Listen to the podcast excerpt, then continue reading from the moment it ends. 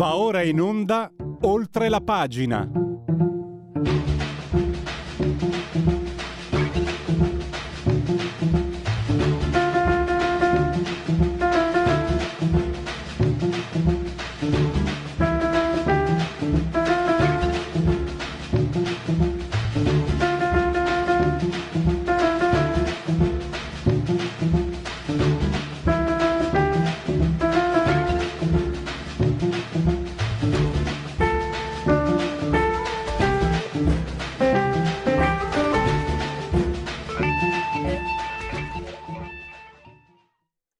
La linea va a Pierluigi Pellegrin. Grazie Federico, mm, velocemente, siamo già un po' di ritardo. Eh, Radio Libertà oltre la pagina, vi ricordo i temi. Dopo le 11 con eh, il professor Silverio Allocca parleremo della strategia di Putin. Oggi ho visto Carlo De Benedetti nel suo libro Radicalità, eh, parla di Putin come di un pupazzo. La, le ricostruzioni del dottor Allocca che si basano su dossier ufficiali sono diverse, cioè la strategia di Putin sarebbe quella di uh, ritagliarsi un ruolo di centralità nell'area euroasiatica. Passerà a lui a spiegarvi meglio. Andiamo subito invece adesso con il primo ospite, Max del Papa, a parlare di, di, di quello che è stato e ancora il tema del giorno, ma che se guardate già i titoli di oggi si sta sgonfiando. Ieri su un bell'articolo Max aveva già insomma percepito eh, l'aria che tirava. Innanzitutto fatemi salutare Max del Papa, che lo potete leggere su Italia Oggi, sul Faro, sul Giornale d'Italia e altre testate. Benvenuto Max e grazie per essere qui con noi. Buongiorno, grazie per l'invito. Max, eh, tu hai scritto sostanzialmente aspettatevi giustizia poca, spettacolo poco o nulla, spettacolo tanto. E mi sembra già sono state tolte eh, dalle indagini, è stato tolto eh, Conte, mi sembra anche, anche eh, Speranza, poi sono stati inseriti altri, l'ex ministra, adesso non mi ricordo più, del, della sanità, poi la Beatrice Lorenzina, eccetera. Quindi eh, forse era una cosa da evitare, sinceramente, anche pensando alla dignità, pensando ai morti, pensando che comunque è stato qualcosa che ci ha cambiato già di per sé e per come è stato trattato ci ha cambiato ancora peggio di quello che poteva essere sostanzialmente. Prego Max. Sì, non, non c'è molto, io non mi aspetto molto da queste grandi manovre, le inchieste, e anche le commissioni d'inchiesta, perché insomma in Italia non è che le commissioni d'inchiesta abbiano mai chiarito niente. Di solito si dicono cose già o meno risapute, serve poi a chiudere i conti con un, un abbraccio laido generale. E anche queste, queste inchieste della magistratura di solito, sai, la magistratura inquirente accusa, indaga, poi quando c'è il metodo Stato quella giudicante assolve, va sempre a finire così.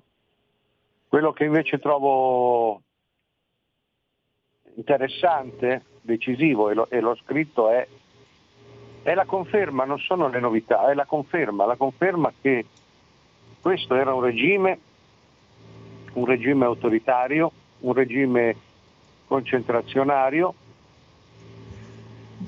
che agiva per se stesso, per mantenersi, e che metteva dentro tutti questi strumenti di controllo e di compressione per durare. E lo dicono, adesso loro lo dicono.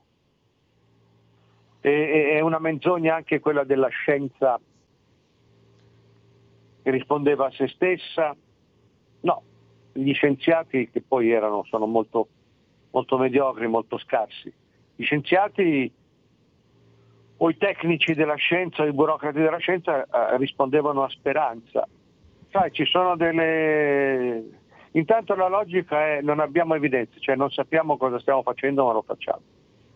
E poi questi si scrivono, ma guarda, tutto sommato non sembra così grave, ci sono dei, ci sono dei margini positivi. Eh no, dice Speranza, eh no, dobbiamo chiudere tutto. Ah, allora, non, allora queste cose positive non le diciamo così è andata. Adesso cioè, Max, lo, lo, Max, lo dicevamo scusami, noi, lo sapevamo quella... noi, adesso lo devono saperlo tutti. C'è quella frase di, di, Speranza per rifare una società organica in senso gramsciano, approfittare dell'occasione. Questo, sì. diciamo che se Speranza avesse avuto la statura di, di, uno statista sarebbe stato agghiacciante, ma volevo chiederti anche, però abbiamo giocato tra la tragedia e la farsa. Cioè io vedo questi, questi anche, la Gismondi, eh, lì aveva detto, ah no, guardate, è un'influenza, e poi pontifica. Poi quell'altro giornalista che basta, apriamo, apriamo, apriamo e poi falsifica o comunque fa finta di essere caregiver per farsi il vaccino. Eh, cioè, questi voltafaccia, ti ricordi anche tu, no? Eh, Zingaretti che viene a, fa- viene a, fare l'aperitivo a Milano e poi si manda poi hey. prende pure il Covid.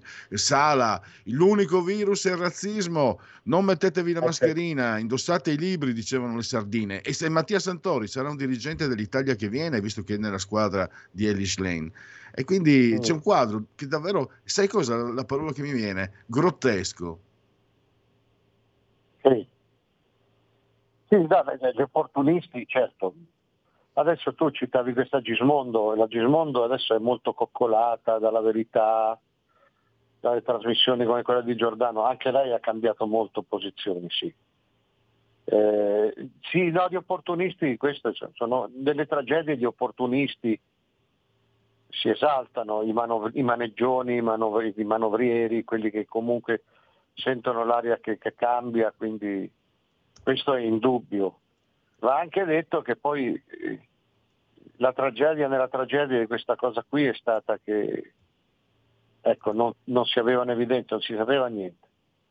C'era un virus, non si sapeva quanto pericoloso, non si sapeva venuto fuori da dove, come, eh, laboratori, mercatini, la Cina non diceva niente, qui non spiegavano niente c'era una propaganda come per tutte le maledette cose della stramaledetta Italia, c'era, non c'era informazione, c'era una doppia propaganda. Da una parte quella dei virologi, cialtroni, astrologi erano, vir, virastrologi, che dicevano la qualunque nel nome della scienza e a un certo punto avevano cominciato a magnificare il vaccino perché senza il vaccino, è vero che il vaccino lo aspettava tutto il mondo, dall'altra parte c'è, e questi erano dei cialtroni però, non facevano scienza, dall'altra parte c'erano quelli che nel vaccino vedevano il canon, vedevano i complotti più assurdi, io andavo in giro, c'erano delle persone, degli amici che ah, mi attaccavano le, le, monetine, mi attaccavano le chiavi per vedere se mi si attaccavano le robe, perché sembrava un albero di Natale.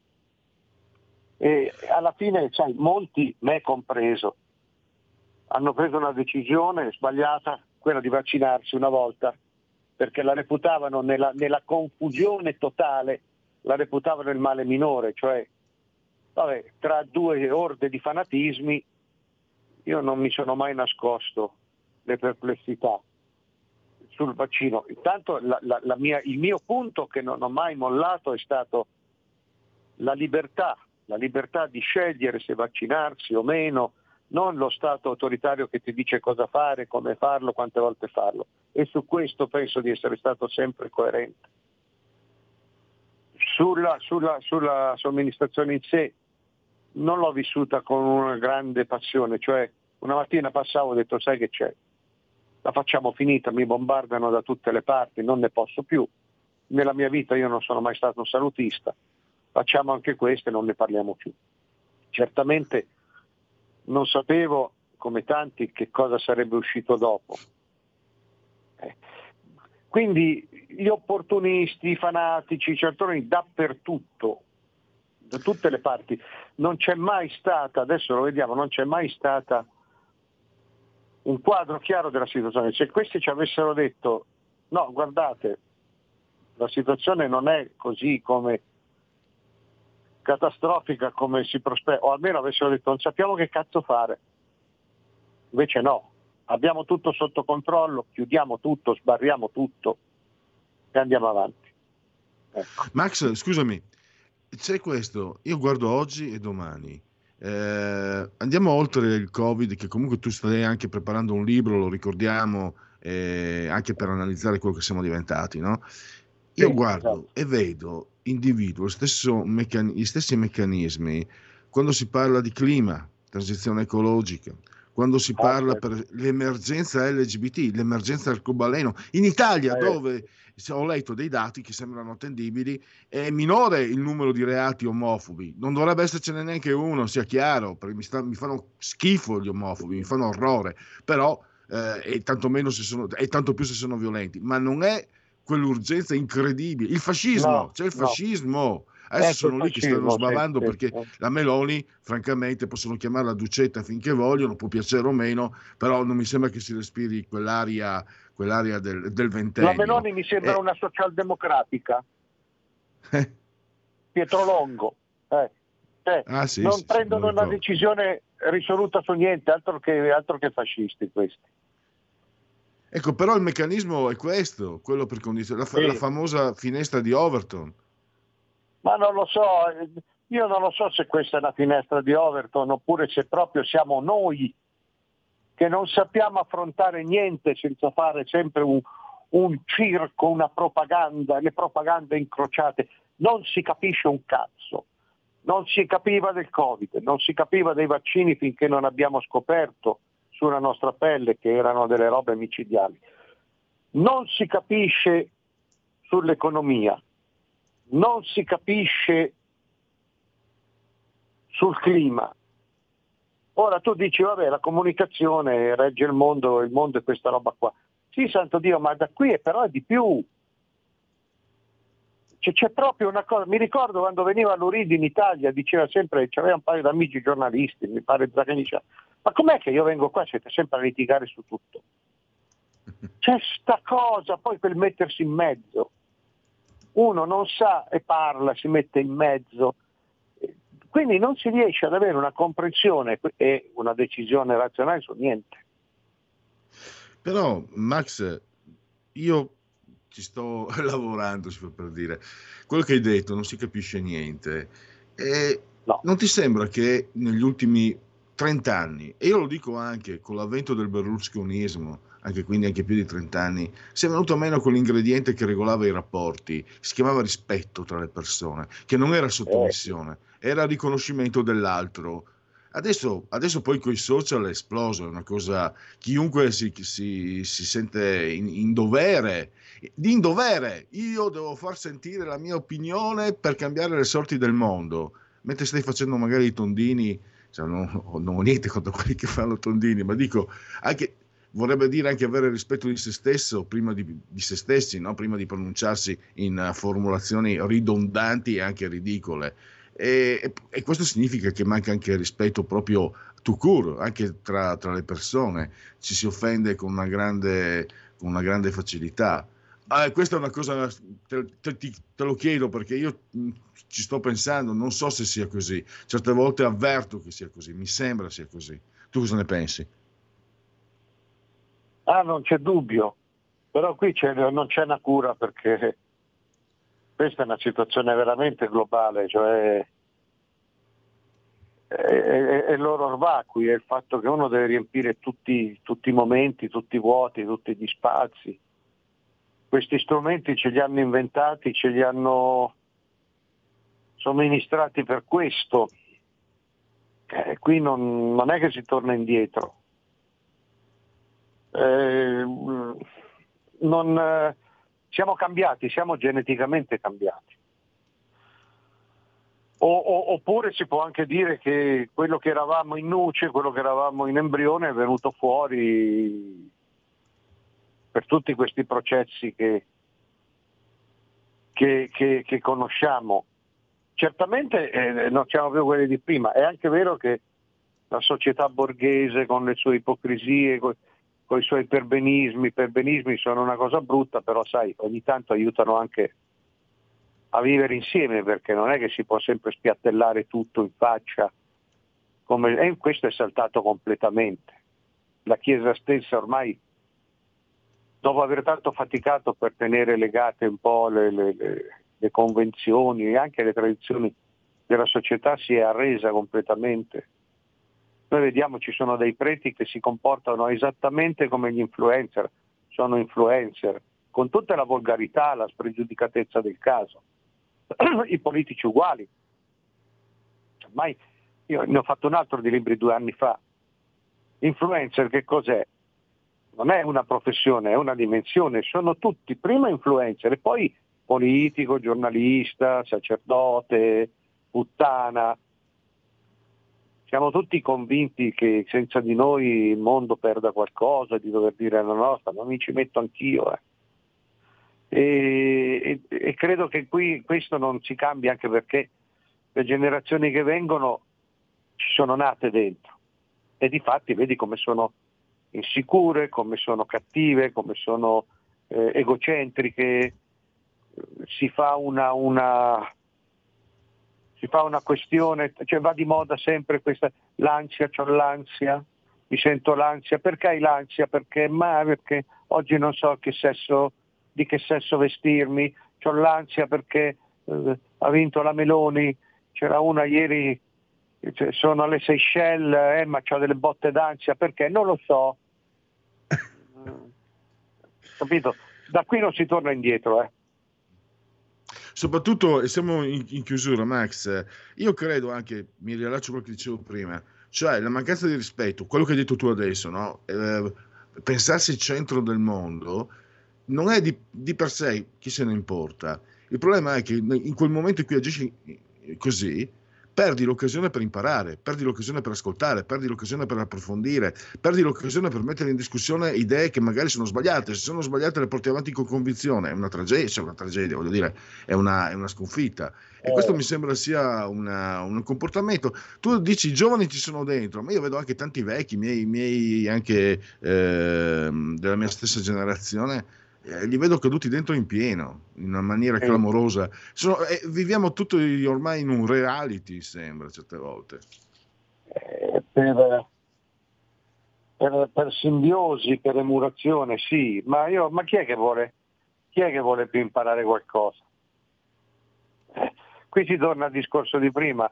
Io ti dico la verità, faccio sempre più fatica e sì che per mestiere cerco di spiegare il mio paese da 30 anni, faccio sempre più fatica a tutti i livelli e adesso anche prendi una cosa che dovrebbe essere chiara come la, il conflitto in Ucraina, santo Dio, mettetela come volete, ma c'è uno che ha invaso un altro e di conseguenza. Io però non, a questo punto quando mi interpellano, vado magari in una televisione, rifiuto di dirla la mia, perché non per, per, perché ho litigato tutta la vita, figurati che me ne frega ma perché non, so, non ci capisco più un cazzo. Cioè sono talmente bombardato per cui si sente dire di tutto, si sente dire che Putin è il vero invaso, la, la, la, la Russia è la vera vittima, l'Ucraina sono aggressori per il tramite della Nato, poi c'è la Cina che la Cina è una potenza pacifica, tutti che fanno un gran casino. E io non ho più una, una certezza in questo, non ho più un'opinione. No, certo. Mi rendo, non, anche perché non sento di dover prendere. È chiaro che prendi, prendi posizione per un popolo che viene bombardato giorno e notte, però sulle ragioni, sulle dinamiche, su chi c'ha ragione, su chi c'ha più torto, io non me la sento più. Perché no, ma allora scusami, Max, purtroppo dobbiamo chiudere. Eh, eh, scusa, ma è così importante, è così determinante arrivare a capire chi ha ragione? Cioè, Beh, sembra, devo, devo, guerra... devo, Beh, nel caso di una guerra dovrebbe, solo che io mi, mi rendo conto, mi limito a rendermi conto che ormai non c'è, al di là delle propagande, le propagande ce l'hanno tutti. Qui il discorso sarebbe lungo, ma c'è una propaganda ma, dell'America, c'è una propaganda della Cina, c'è una propaganda della Russia, dire, scusa, c'è una propaganda dell'Ucraina, c'è una propaganda così, dell'Europa. Dovrebbe scusa, essere Max, importante. È così determinante schierarsi? Bisogna farlo a tutti i costi? Cosa? No, schierarsi No, sembra che sia fondamentale su qualsiasi no, cosa, no, non solo sulla guerra. No, capire però, capire se un, capire sì, e invece qui eh beh, diventa sì, difficile sì, capire, perché eh, io non vedo degli analisti, non vedo degli analisti attendibili come era per il Covid che mi spiegano le cose e io mi posso fidare. Vedo della gente in un senso o nell'altro egocentrica che si mette in mezzo alla scena, comincia a citare le mani. Uno ti dice forza Putin, falli tutti fuori, quell'altro ti dice dai Zelensky resisti, ammazza Putin. E io francamente da sta cosa, anche se ho le mie idee, mi, mi tiro via perché eh, vedo che stiamo replicando lo stesso discorso del Covid, vedo che stiamo replicando la stessa faccenda del fascismo, ma ti pare possibile che in Italia dobbiamo ancora stare qui a discutere se c'è una roba di 100 anni fa, finita 80 anni fa? E ci sono queste certo. fiammate, una professoressa in fregola fa una lettera, dice che siamo alla, alla vigilia del 22 e tutti ci, con, ci scatenano, editoriali vanno in piazza, Elish Klein, Ciallandini, eh, poi di colpo sparisce tutto. Per 15 giorni, un mese, sei mesi non si parla più di fascismo, cosa vuol dire? Il fascismo non c'era, non c'è mai stato, non c'è più. Vabbè, non c'è più. Poi fra sei mesi ne succede un'altra e si torna a dire che ci sono i fascisti alle porte, come facciamo? Eh, Max, ecco, devo non, chiudere. Non... Purtroppo abbiamo sforato tre minuti perché il tempo è volato, te, come sempre con te. Grazie a te. Max del Papa, lo risentiremo presto. Intanto lo ringraziamo davvero. Grazie, Max. Grazie a voi, un saluto a tutti. Ciao. I film sono sogni che non dimenticherai mai. Che genere di film faremo? Movie Time, la magia del cinema. Ogni sabato, dalle ore 16. Qual è stata la tua parte preferita? Radio Libertà, la tua radio. È impossibile. Solo se pensi che lo sia. Non è meraviglioso? Stai ascoltando Radio Libertà. La tua voce libera, senza filtri né censura. La tua radio.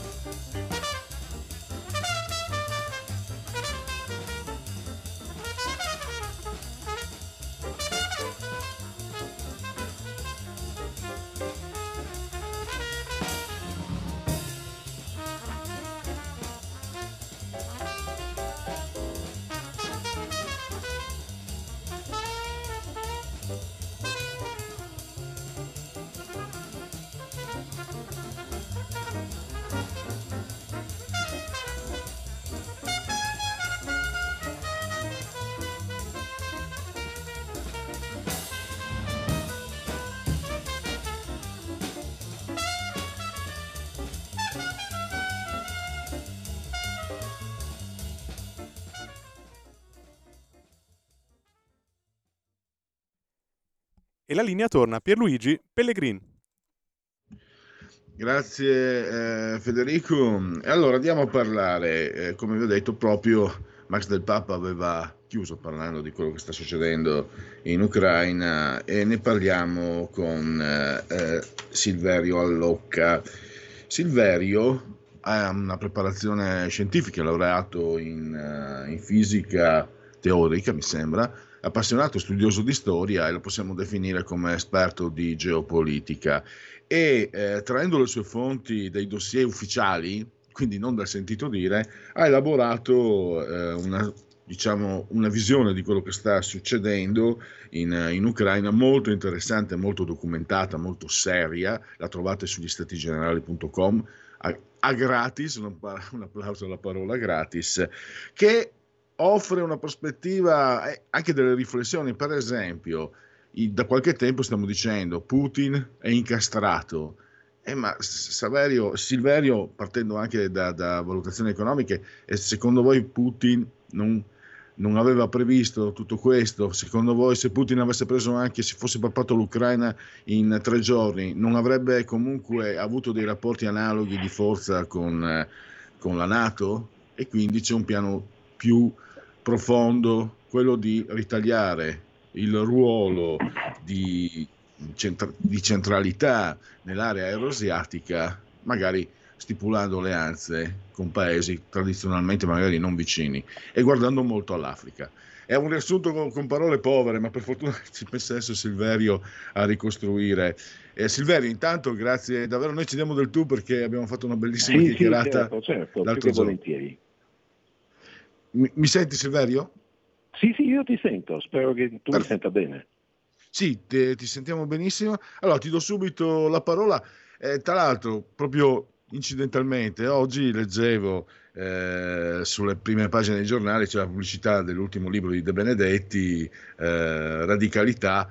Lui definisce Putin un pupazzo. Io, dopo aver letto le tue ricostruzioni, mi sono fatto un'idea diversa e poi comunque mi sembra che sarebbe un po' come dire uno che una figura che tiene in modo anche criticabile, cioè non sono dalla parte di Putin, anzi il contrario se vogliamo, non può essere un pupazzo, è dura dargli del pupazzo.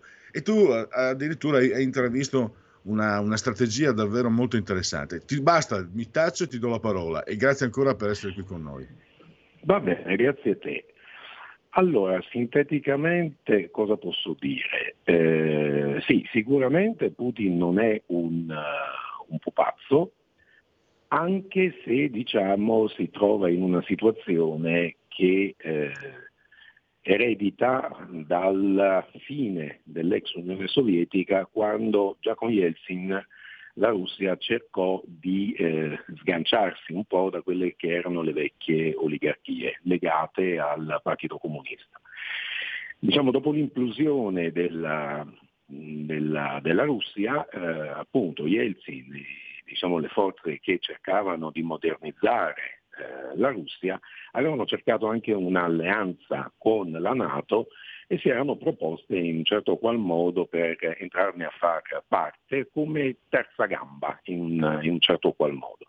La cosa non piacque molto agli Stati Uniti che evidentemente volevano capitalizzare quello che era il risultato della fine della guerra fredda e non diedero retta eh, diciamo, a opinioni espresse da personaggi autorevoli che la storia dell'America l'hanno fatta e sicuramente non erano dei, dei, dei, dei filo comunisti, filorussi, filoputiniani, che dir si voglia, come per esempio l'ex segretario di Stato Kissinger, che più volte aveva invitato l'establishment americano a eh, evitare che eh, la Russia finisse per gravitare in qualche modo verso est. Quindi puntando sul riconoscimento alla Russia di questa natura europea, eh, è un paese abbastanza difficile da trattare perché ha queste due nature, due comportamenti che si spostano, che, che gravano sia sul, sul mondo occidentale, quello europeo, che su quello asiatico. E c'è stato questo appunto tentativo di, eh, di eradicare la, la, la, il, vecchio, il, vecchio, establishment e eh, togliere di mezzo diciamo, quelli che erano dei potentati, prima politici e poi riciclati in chiave oligarchica in seguito. Quindi da un certo punto di vista eh, Putin è per certi versi un po' prigioniero di un di una oligarchia, di un insieme di oligarchi, ce n'è stata anche una una, una moria in tempi, in tempi recenti nel, durante lo scorso anno, dove credo che siano stati eliminati fisicamente, appunto perché contrari a quelli che erano gli interessi del, dell'establishment russo. E quindi eh, diciamo una, propria, una vera e propria autonomia non l'aveva, però al tempo stesso ha degli, dei margini di manovra secondo me notevoli. Diciamo che quello che, da cui sono partito è questo. Eh, secondo me una, una, guerra non nasce mai per motivi ideologici. Quelli servono, lo dico con amarezza, per, um, per spingere, per uh, stimolare i giovani a combattere, a sacrificare la propria vita, ma poi andando a ripercorrere proprio la storia nella sua interezza, ma non solo quella della Russia, quella di qualsiasi paese, alla fine quelli che prevalgono sono sempre gli interessi economici e strategici. Cambia semplicemente il, il tipo di eh, situazione nella quale ci si trova, ma alla fine è sempre per un motivo di questo genere. E quindi mi sono domandato tutto sommato quali potevano essere le motivazioni che avevano spinto Putin a fare quello che ha fatto. Ora, eh, che ci sia in giro una campagna di disinformazione partigiana, sia da una parte che dall'altra, è un dato di fatto. Siamo in una situazione obiettivamente di guerra, eh, atipica, non esiste più il, il, costume di una volta dove gli ambasciatori si presentavano in pompa magna e presentavano la dichiarazione di guerra, però di fatto siamo in una situazione di guerra. Esistono due schieramenti, quello russo e la Russia da una parte e quei paesi che in qualche modo eh, lo appoggiano, ognuno per interessi poi particolari, perché sono sempre alleanze o, supporti pelosi come quelli della, della Cina o dell'India e indirettamente o altro, e poi abbiamo il comparto occidentale. Ora, che Putin pensasse di condurre un attacco eh, risolutivo eh, per rompere l'accerchiamento della Nato, semplicemente occupando l'Ucraina, penso che sia un'idiozia. Cioè uno non la prenderebbe in considerazione nemmeno se stesse giocando a risico. Perché dico questo? Perché se uno va a vedere quella che è la, il, il, fronte, la linea di demarcazione che separa la Russia eh, la federazione russa dall'Europa, si vede che quelli che erano i paesi dell'ex cintura sovietica o sono già parte della Nato o sono prossimi, erano prossimi, vicini a quelli che erano gli interessi occidentali, per questioni economiche, per questioni di vario genere, per delle, dei retaggi anche storici, perché indubbiamente in quelle terre la, la Russia non è che ha usato il guanto di, di velluto. E quindi eh, una, una, prova generale lui l'aveva già avuta quando eh, ha occupato la Crimea. Ora, pensare di andare a riproporre un'azione del genere, risolutiva, in Ucraina, che tutto sommato rappresenta, si trova in una posizione strategicamente estremamente importante, non, non solo per lo scacchiere occidentale, ma anche per esempio per quello che riguarda la Cina, perché era un, un nodo, un hub importantissimo nella nuova via della, della seta eh, diciamo, pensare che tutto sarebbe passato come dire, inosservato e che le cose sarebbero andate come in precedenza, dove sì, applichiamo le sanzioni, ma poi di fatto tutto sommato sotto banco eh, tutto funziona come prima, penso che fosse una pia illusione, anche perché giustamente, come è successo per reazione, si è avuto che altri paesi hanno chiesto l'ingresso nella Nato. Ora, chi si aspettasse le sanzioni, che sapesse che ci sarebbero state sanzioni, questo è più, secondo me, più che evidente. Come è evidente anche il fatto che a ogni mossa occidentale è arrivata prontamente una contromossa, vuoi dalla banca centrale, vuoi da accordi con eh, strutture come poteva essere Trafigura per i contratti in essere per la commercializzazione delle commodities, eh, del gas e del petrolio, vuoi per avere già approntato dei, dei, dei, canali per una triangolazione del, di, di, di, di, quanto esportavano dal punto di vista energetico che rappresenta evidentemente sia un punto di forza per, per, la Russia, ma anche un punto di debolezza, perché gran parte dell'economia russa dipende esattamente dalle esportazioni di prodotti petroliferi e del gas, evidentemente avere a ogni mossa la contromossa pronta ed efficace al punto che dopo il primo anno di guerra noi sappiamo benissimo come ci troviamo in Occidente e la Russia si trova a essere, e queste sono fonti ufficiali, al decimo posto come, come potenza eh, economica, lascia abbastanza perplessi. Io non penso assolutamente che si sia mosso per andare, eh, la cosa secondo me pretestuosa come sempre, eh, quando ci sono degli interessi economici si difendono le popolazioni locali, quando questi interessi economici non ci sono non gliene frega niente a nessuno. E basti pensare a quello che è successo per esempio quando c'è stato il massacro degli Uto, dei Tutsi in Africa o altre guerre che ci sono in giro per il mondo, quello che diciamo non eh, pensava nessuno è che in Ucraina ci sarebbe stato un intervento militare diretto e questo ha spiazzato perché di solito quando esistono questi confronti ci sono delle proxy war, quindi diciamo per interposta persona. Io appoggio una fazione, tu ne appoggi un'altra, questi si scontrano, noi ci mostriamo i muscoli e poi alla fine andiamo a stimolare la reciproca eh, propaganda in modo tale da compattare quelle che sono le nostre sfere di, di influenza. Ecco, questo come fatto nuovo. Che cosa lui volesse attaccare? Secondo me voleva attaccare esattamente la Nato. Cioè, ehm, gli Stati Uniti avevano individuato per tempo il problema della dipendenza del, dell'Europa dal gas russo. E evidentemente questo metteva in, in, avrebbe potuto mettere in, in, crisi i paesi occidentali così come è stato nel momento in cui avessero dovuto assumere delle posizioni eh, diciamo, contrarie poco gradite al Cremlino e quindi diciamo che ha puntato secondo me a sferrare un attacco non risolutivo perché se avesse chiuso la partita in tre giorni come eh, la, la, la, la narrazione iniziale praticamente avrebbe avuto solo risultati negativi. Attaccando come ha fatto, di fatto ha creato una situazione di isolamento per la Russia che tutto sommato ritornava utile per assumere un potere totale all'interno del paese. Quindi tutto sommato togliere di mezzo coloro che erano, quegli oligarchi che gli erano contrari, quelli che avevano rapporti tali con l'Occidente al punto che, che so, la Goldman Sachs ha tranquillamente tutelato e difeso eh, gli interessi degli oligarchi in Occidente, ci sono stati, ci sono stati, sono stati mantenuti in essere contatti, contratti e quant'altro.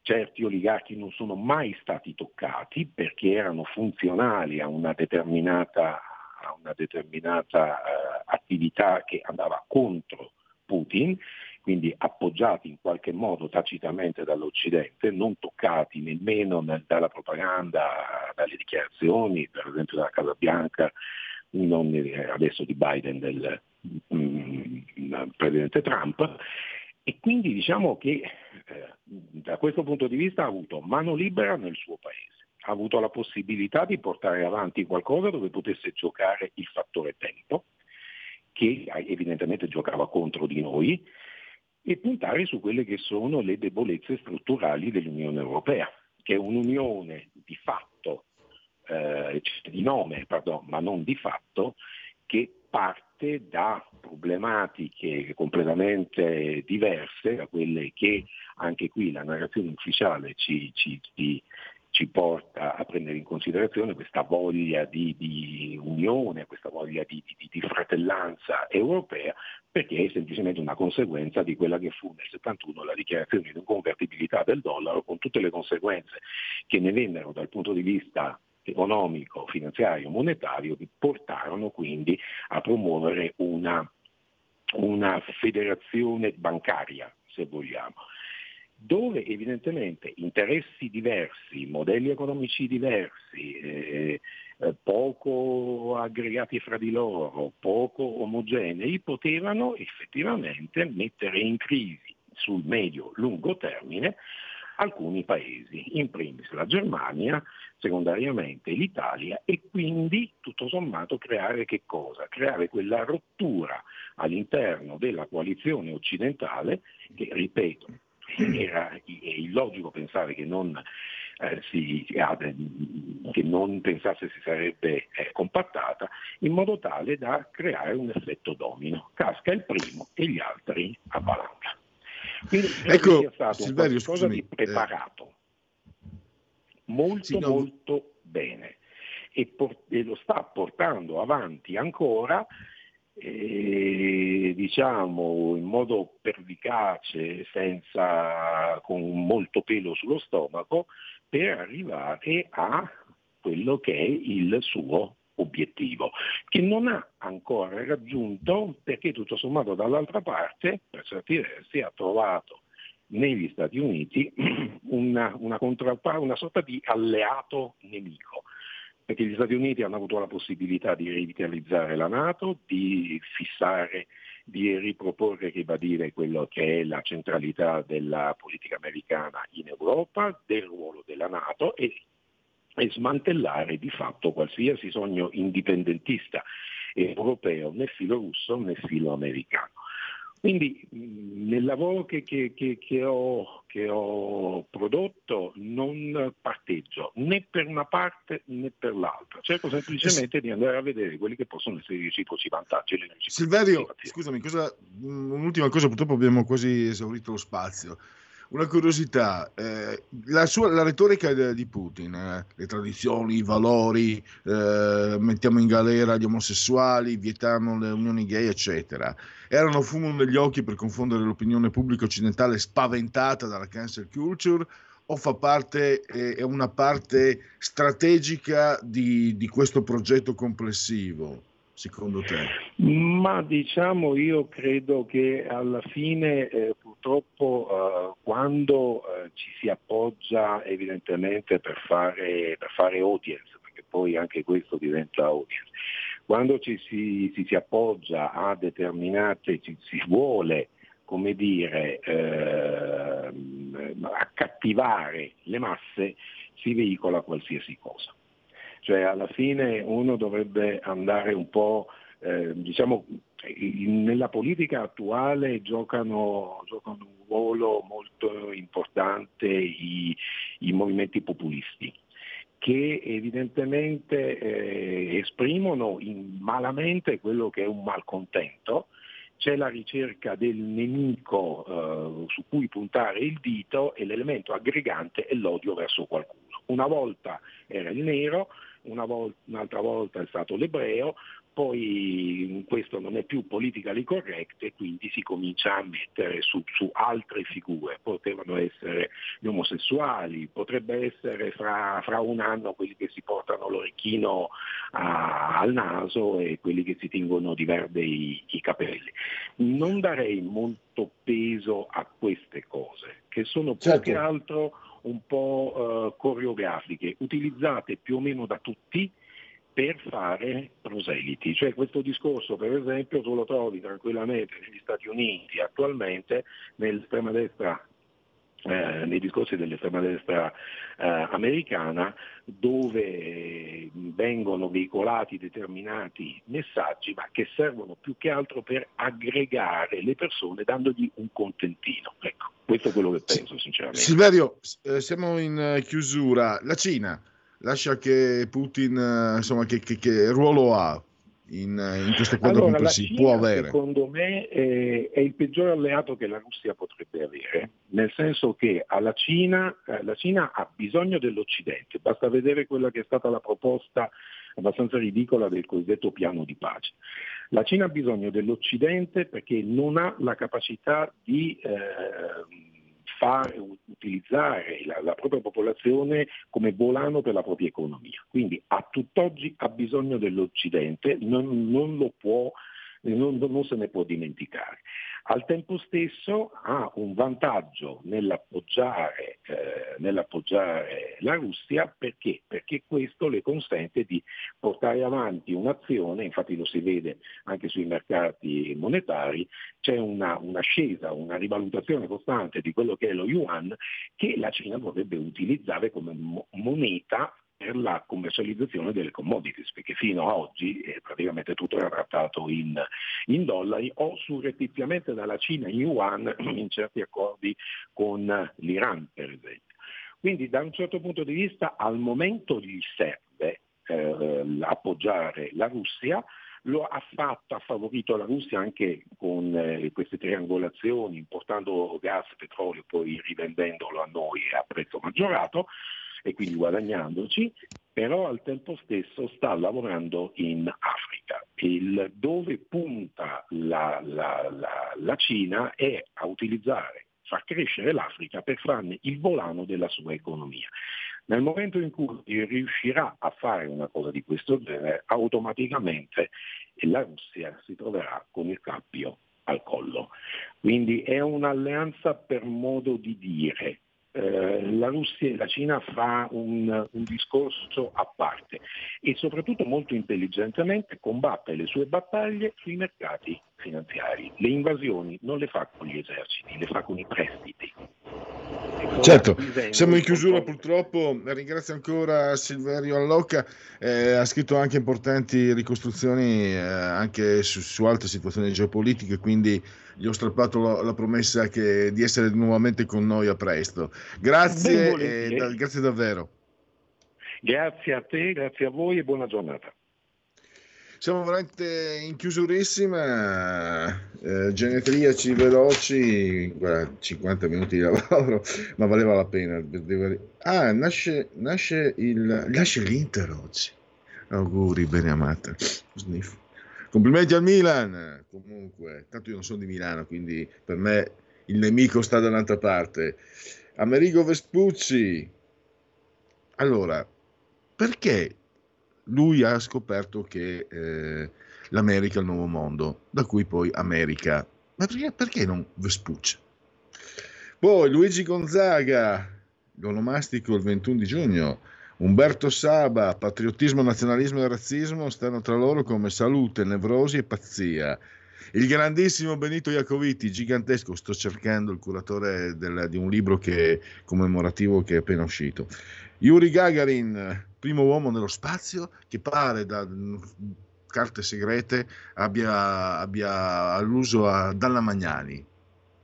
Buon gustaio. Poi abbiamo John Cale, Velvet Underground, Paola Quattrini, TV Teatro Cinema, il grande Emiliano Mondonico, che è sempre tra noi, Emma Bonino, Braidese, eh, Bobby Sanz, fate i complimenti alla signora Thatcher se ci provateci che vi do via cifone Juliette Binoche grandissima l'esamando Ponnef Yuri Giorkaev la benamata all'Inter. Monica Vanali la foto tra le galline padovane le tifose del Padova bravissima giornalista. E poi e chiudiamo col massimo cioè proprio più, di più non si può qui a Radio Libertà. Gli auguri a Matteo Salvini.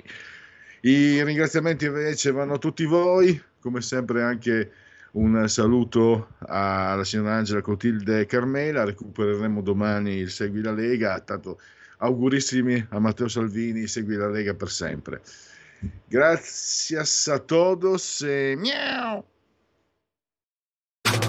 Stai ascoltando Radio Libertà, la tua voce libera, senza filtri né censura. La tua radio.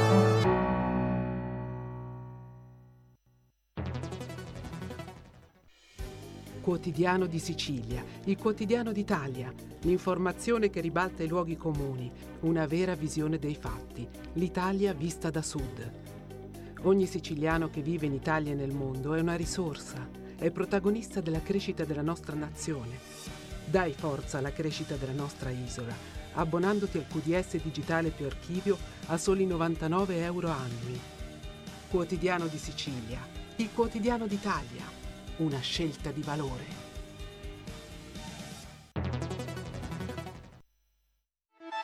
Stai ascoltando Radio Libertà, la tua voce libera, senza filtri né censure, la tua radio.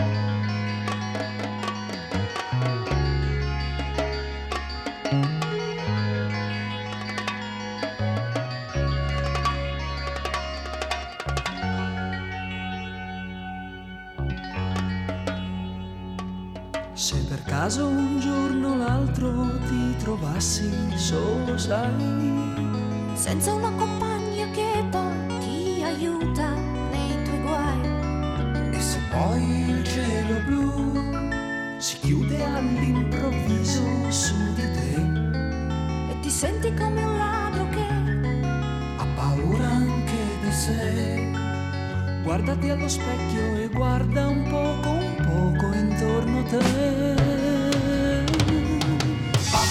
c'è tutto un mondo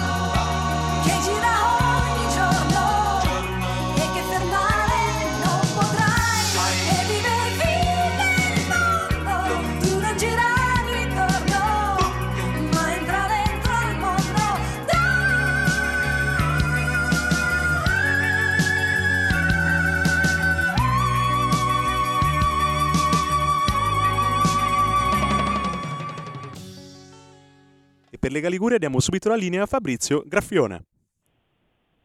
Buongiorno a tutti da Genova e dalla Liguria. Oggi è un po' nuvoloso, c'è un po' di venticello, ma sabato e domenica dovrebbe tornare finalmente il sole. Comunque siamo intorno ai 12-13 gradi, dai, va bene, si sta avvicinando la primavera. Passiamo subito al nostro primo ospite della mattinata, che è il- l'assessore comunale alle pari opportunità e segretario provinciale della Lega di Genova, Francesca Corso. Ciao Fra, ci sei?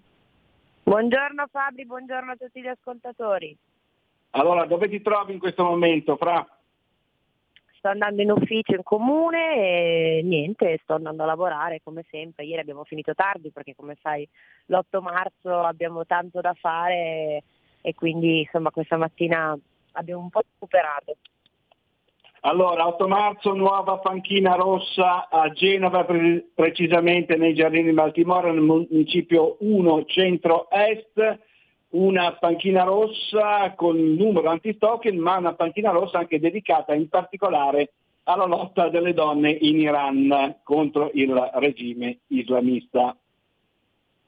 Esatto, è stata l'ennesima panchina che abbiamo inaugurato qui a Genova in comune ed è una panchina che vuole rappresentare un monito per tutti coloro che ci passeranno davanti, che ci si vorranno se- sedere per riposare ed è una panchina che appunto abbiamo deciso di dedicare alle donne in Iran, infatti all'inaugurazione eh, insieme alle istituzioni, insieme al municipio erano presenti proprio delle donne della comunità iraniana proprio perché è vero che qui l'8 marzo celebriamo la giornata delle donne e insieme all'inaugurazione della panchina ci sono stati tantissimi eventi, quasi 40 calendarizzati fra comune e municipi per il mese di marzo, eh, però insomma nel celebrare le donne è anche corretto che in qualche modo appunto ci rendiamo conto che al di là di tutte le problematiche che comunque permangono nel nostro paese ci sono anche paesi nei quali purtroppo le donne ancora stanno lottando per la propria vita al di là della propria dignità e dei propri diritti.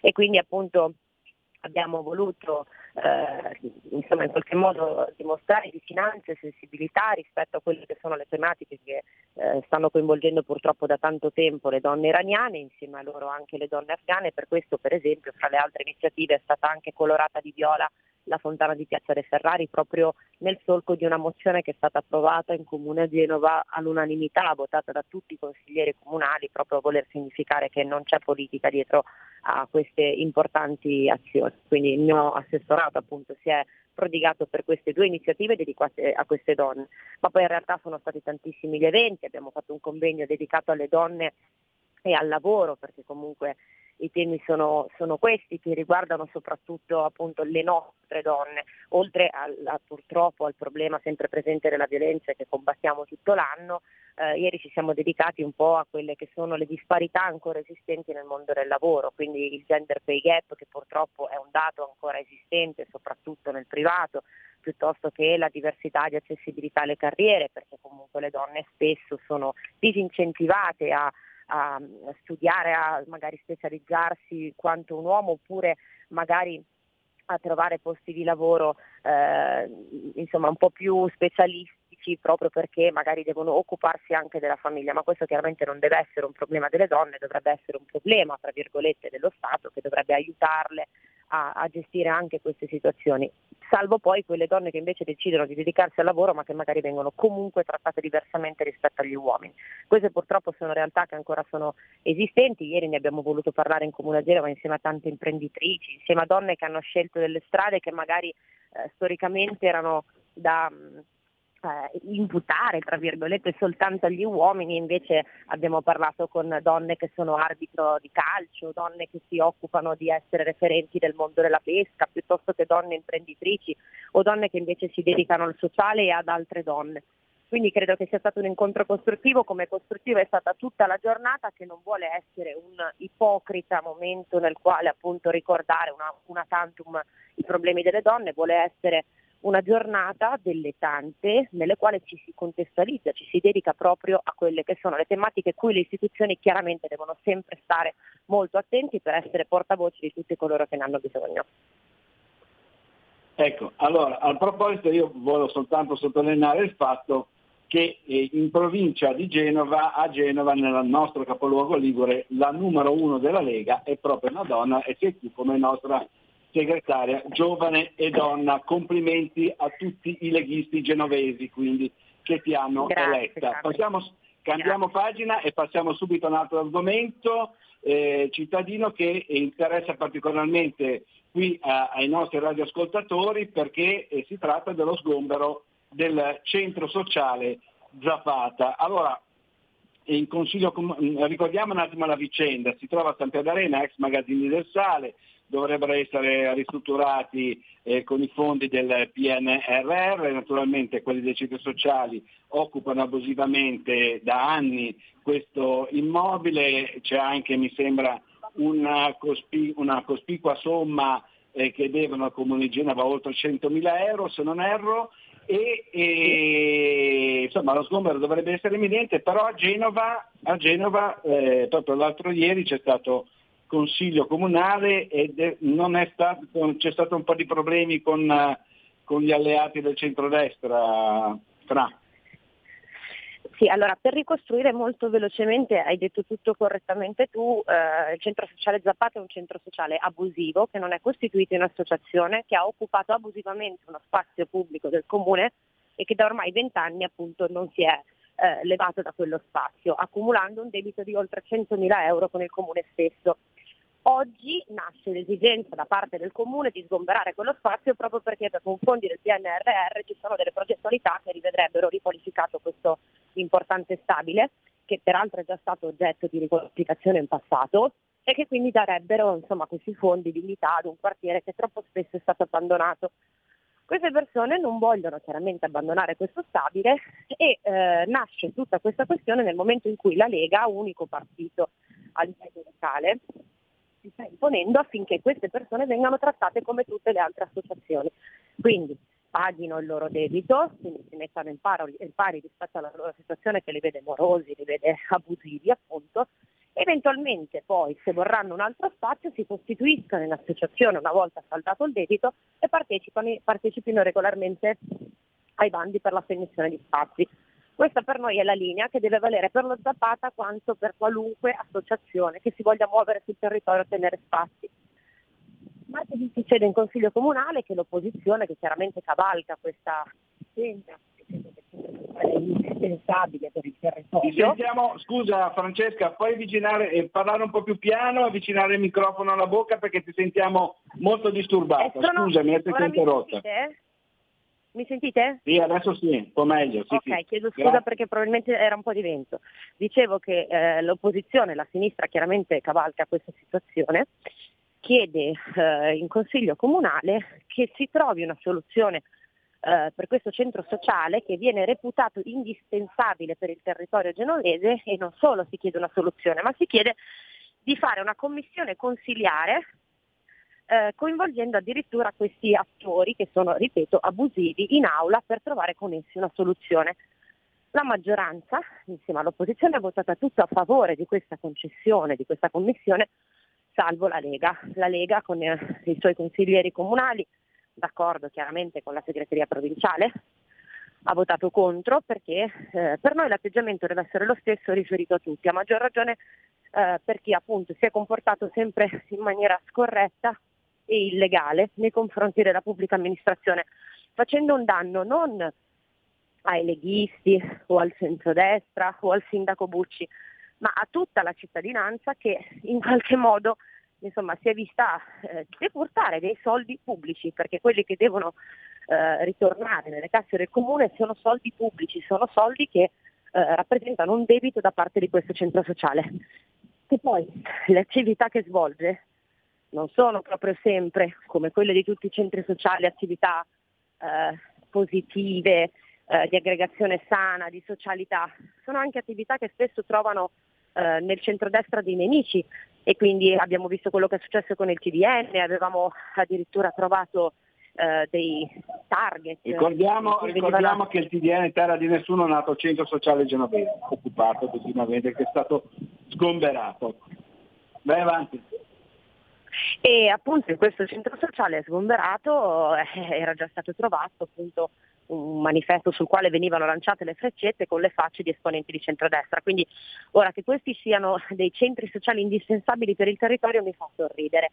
Già non lo sono. A maggior ragione comunque per qualunque attività svolgano, che deve essere un'attività sana e legale ovviamente, bisogna far sì che queste attività vengano svolte in maniera legale, quindi partecipando a dei bandi, non avendo debiti con il comune, pagando correttamente i canoni e poi di tutto il resto si può ragionare. Però per noi non bisogna chiudere un occhio di fronte a chi si è sempre comportato male, soprattutto perché a quel punto si crea un precedente per tutte quelle associazioni che magari per il territorio davvero fanno qualcosa e che si sono sempre comportate in maniera regolare. Comunque la Lega, unico partito che appunto si è schierato contro questo tipo di provvedimento perché siamo gli unici a quanto pare che hanno a cuore questa situazione e che vedono sempre prima l'interesse dei cittadini piuttosto di queste persone. Chiedo scusa, Fra, una domanda perché non mi è chiara una cosa. Allora, loro non si sono costituiti in associazione, lo sapevamo già, però hanno un avvocato, un legale difensore e chi rappresenta questi- questo legale difensore? Perché non si il capisce discorso bene. che e poi in realtà esattamente la, la cosa un po' più ridicola se vogliamo è che eh, queste persone che ormai tutti sappiamo chi sono perché peraltro si sono sempre vantate in dei video eh, pubblicati sui social network dove hanno messo la faccia, quindi sono gli occupanti singolarmente eh, rappresentanti dello Zapata sono rappresentati da un avvocato, quindi un avvocato che rappresenta questa realtà che esiste ma che non è formalmente esistente né registrata. Quindi in realtà il, il vulnus sta nel fatto che eh, quando nel momento in cui noi dovremmo mandare una sanzione che è quella di oltre 100.000 euro appunto, eh, che sono sempre stati decurtati appunto dalle casse pubbliche, dalle casse comunali, non sapremo a chi mandarli perché in realtà questa associazione oggi non esiste. Bisognerà rintracciare i singoli occupanti e dare a loro appunto questa sanzione in quanto appunto abusivi singolarmente. Questo avvocato rappresenta questa realtà di persone che si sono messe insieme ma che eh, in realtà, ripeto, non esistono né sono regolamentate in alcun modo. Va bene, chiarissimo, ti ringraziamo, ti auguriamo buona giornata e buon lavoro. Ciao Fra. Ringrazio io voi, ciao, buona giornata Fabri. Grazie ancora al nostro assessore comunale alle pari opportunità e segretario provinciale della Lega di Genova, Francesca Corso. Passiamo subito al nostro secondo ospite della mattinata che è il consigliere regionale Sandro Garibaldi, vice capogruppo che ci dovrebbe parlare da Chiavari, quindi ci spostiamo verso la riviera del Levante genovese. Ciao Sandro! Ciao a tutti, buongiorno, ciao. Sei a Chiavari, ho detto bene oggi? Sì, sono a Chiavari, ma tra, poco, tra pochi minuti parto perché ho due commissioni, una alle 14 e una alle 15.30 e quindi arrivo in regione tra poco. Questa mattina l'ho dedicata ad alcuni sindaci che dovevo incontrare. Benissimo, sempre lavoro sul territorio e sul territorio eh, ge- genovese della Riviera di Levante, ma di tutta la Liguria, quest'anno c'è l'allarme siccità. Perché?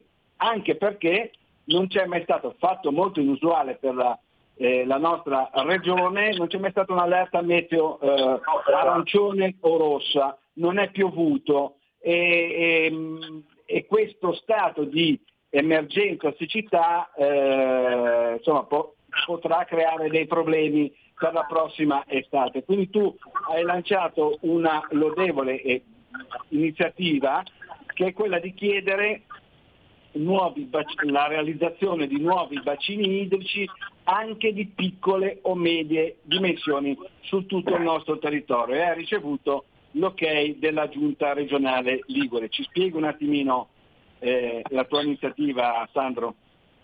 Certo, certo, la mia proposta è molto semplice, quella di cercare di creare attraverso anche i fondi del PNNR che sono proprio dedicati alle risorse idriche, quindi eh, ci sono dei fondi dedicati per questo, destinarli, oltre che alla sistemazione degli- di alcuni acquedotti che ne hanno sicuramente bisogno, eh, specialmente nel ponente in questo momento, però di iniziare a ragionare e a valutare e a cominciare a pensare anche ai vari eh, luoghi dove si possono creare questi bacini per accumulo di acqua, perché è chiaro che poi eh, ah, se non si parte oggi non si arriva neanche tra qualche anno. E quindi qui la cosa potrebbe diventare davvero poi una criticità enorme. Attualmente non lo è per fortuna, è una città ancora gestibile, però credo che bisogna cominciare a guardare avanti, pensare al futuro e, e oltretutto queste- questi bacini avrebbero molteplici usi, quindi con un unico investimento, quello che ho detto in aula all'assessore, praticamente si ha la possibilità del rilascio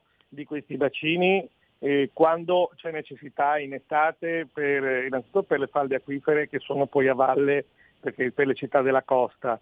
Eh, secondo luogo potrebbero servire e serviranno sicuramente per quanto riguarda eh, i vigili del fuoco, perché hanno dei bacini dove direttamente in caso di incendi possono con un elicottero andare a pescare senza arrivare a prendere l'acqua del mare che eh, occorre molto più tempo e molto più carburante. Eh, terza cosa, non anche quella importantissima, possono servire da vasca di laminazione. In caso di forti piogge, quindi a settembre, questi bacini andrebbero quasi svuotati, lasciati quasi vuoti e chiusi in caso di piene, quindi rallenterebbero la piede del fiume giù a valle. Quindi hanno tutta una serie di motivazioni importantissime per i quali davvero credo che bisogna muoversi e bisogna andare in questa direzione e la Giunta mi ha dato pienamente ragione e io mi auguro che si inizi a ragionare, è vero che a livello nazionale hanno messo un eh, commissario proprio per, la- per l'emergenza idrica e quindi con lui ci saranno sicuramente dei confronti in conferenza Stato-Regioni dove ci si potrà confrontare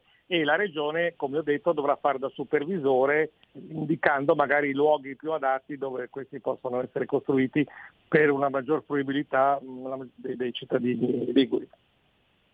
Ecco, martedì scorso in Consiglio regionale ha spiegato che questi molteplici usi e utilizzi, oltre a quelli che hai citato tu, ehm, mh, saranno anche l'irrigazione dei campi, per esempio, la difesa dell'ecosistema ittico in caso di siccità. In sostanza, con, in ogni area prescelta, con questi bacini idrici, che non devono essere necessariamente enormi, ma come giustamente hai spiegato tu, di pic- anche di piccole o medie dimensioni, si potranno, si potranno avere molteplici vantaggi per il territorio.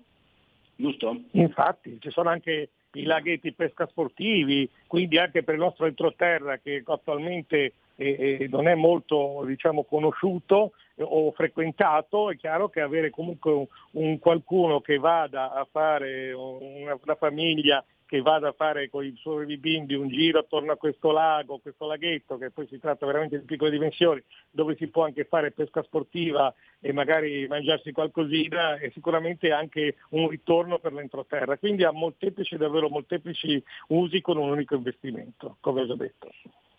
Perfetto, abbiamo capito. Passiamo subito all'altro argomento della mattinata. Sempre in Consiglio regionale è stata discussa eh, è stato discusso un tuo documento che è un ordine del giorno per la precisione che riguarda la necessità di introdurre l'aliquota del 4% per la donazione di apparecchiature sanitarie nei casi per i quali non sia possibile disporre l'esenzione. Qui insomma, uno dona un'apparecchiatura sanitaria per il territorio, per i residenti, eh, per la popolazione e, e, poi ci tocca pagare anche le tasse. Ecco, spiegaci un po' come funziona.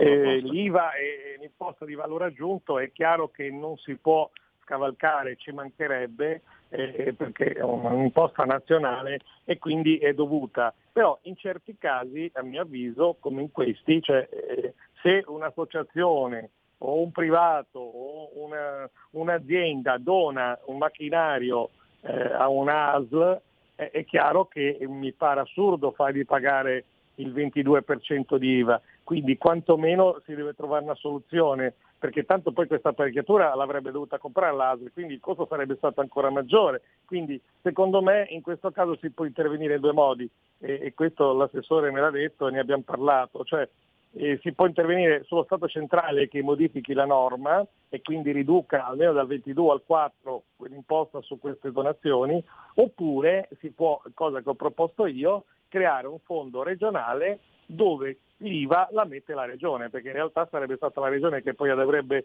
attraverso le ASL dovuto eh, acquistare questi macchinari e quindi spende magari diversi milioni di euro e invece spende solo il 20% di IVA, il 22% di IVA. Quindi bisogna trovare una soluzione perché questo incentiva sicuramente ancora di più le donazioni e anche il volontariato che va a donare attraverso cene, attraverso manifestazioni dove le associazioni raccolgono questi soldi. Se sanno che vanno a buon fine e si riescono ad acquistare più macchinari, c'è ancora più volontà di farlo. Quindi davvero bisogna incentivare sempre di più questo aspetto e credo che la Regione e anche lo Stato debba capire che eh, sulla donazione l'imposta di valore aggiunto è da ridurre ai minimi termini se non da eliminare. Eh sì, si parla tanto di solidarietà, poi però bisogna anche favorire la, la solidarietà, specialmente quando viene fatta sul territorio. Giusto? Giustissimo, giustissimo. Quindi è un'altra cosa di buonsenso che mi auguro venga recepita sia dallo Stato centrale, dal governo, che a livello regionale si trovi una, una soluzione. Perfetto, ti ringraziamo, ti auguriamo. Senti un po' com'è lì a Chiavari in Riviera per i nostri amici Dai, lombardi, piemontesi allora, che vengono giù sono circa al 20 mare gradi. oggi? Com'è? C'è un po' di sole? Eh? So- allora, il mare è abbastanza mosso, eh, ci sono circa 20 gradi, quindi la temperatura è gradevole, eh, però il tempo insomma, è grigio, non- non- non- ogni tanto spunta un pochino il sole, poi di nuovo si rannuvola, insomma è un tempo primaverile, classico. Previsioni dicono che sabato e domenica ci sarà sole, speriamo bene, dai, ti ringraziamo e ti auguriamo buona giornata. bisogno e sicuramente il turismo sta andando per fortuna in un'ottima direzione, abbiamo avuto un ottimo inizio, speriamo che adesso arriverà la Pasqua, quindi con diversi ponti, speriamo che la gente arrivi a trovarci perché davvero il clima è un clima veramente bello e mi auguro che a problemi di siccità a parte continui così. Grazie. Va bene, ciao, ciao Sandro. Ciao a tutti, ciao ciao ciao ciao ciao. No, ciao, buona giornata e buon lavoro al nostro consigliere regionale e vice capogruppo Sandro Garibaldi. Da Genova e dalla Liguria è tutto. Linea a Milano da Fabrizio Graffione. Avete ascoltato oltre la pagina.